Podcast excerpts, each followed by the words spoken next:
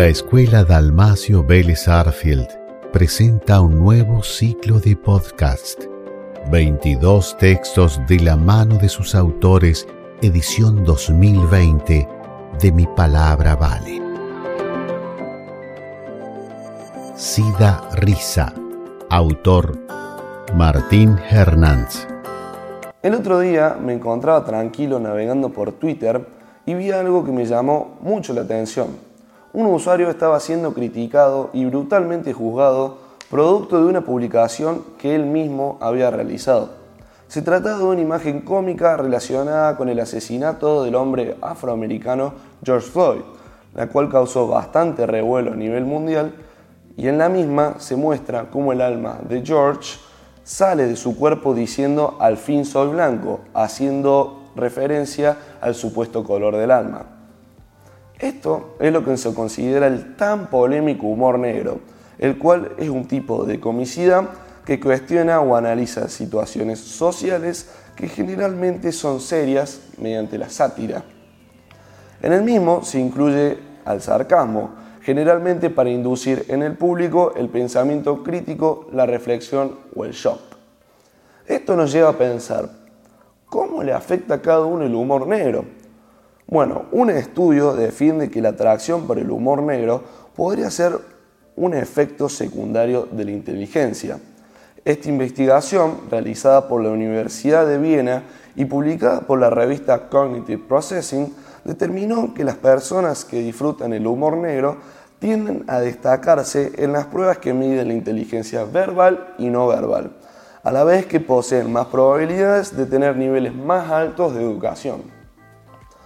El humor negro es muy amplio, abarca temáticas racistas, como por ejemplo el chiste ese que dice, van dos negros en un auto, ¿quién conduce?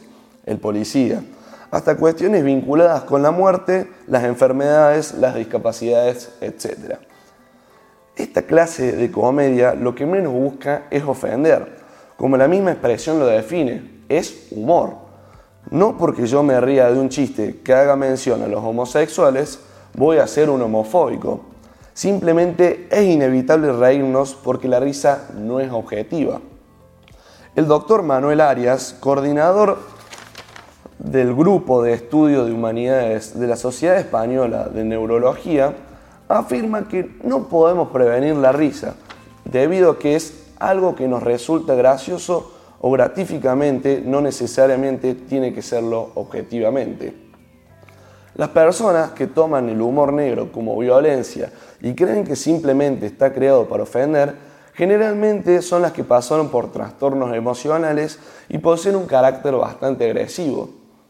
Es decir, que no tienen desarrollada la capacidad cerebral de diferenciar lo que está hecho para hacer reír y lo que está hecho realmente para lastimar.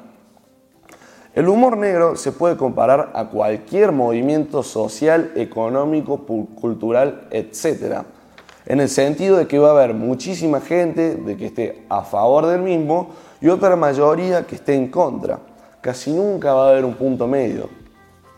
En conclusión, personalmente creo que el humor negro es sano, ya que nos ayuda a ver la parte cómica de hechos desafortunados y temas serios que afectan comúnmente a la mayoría de la sociedad, dejando de lado la tristeza y la preocupación.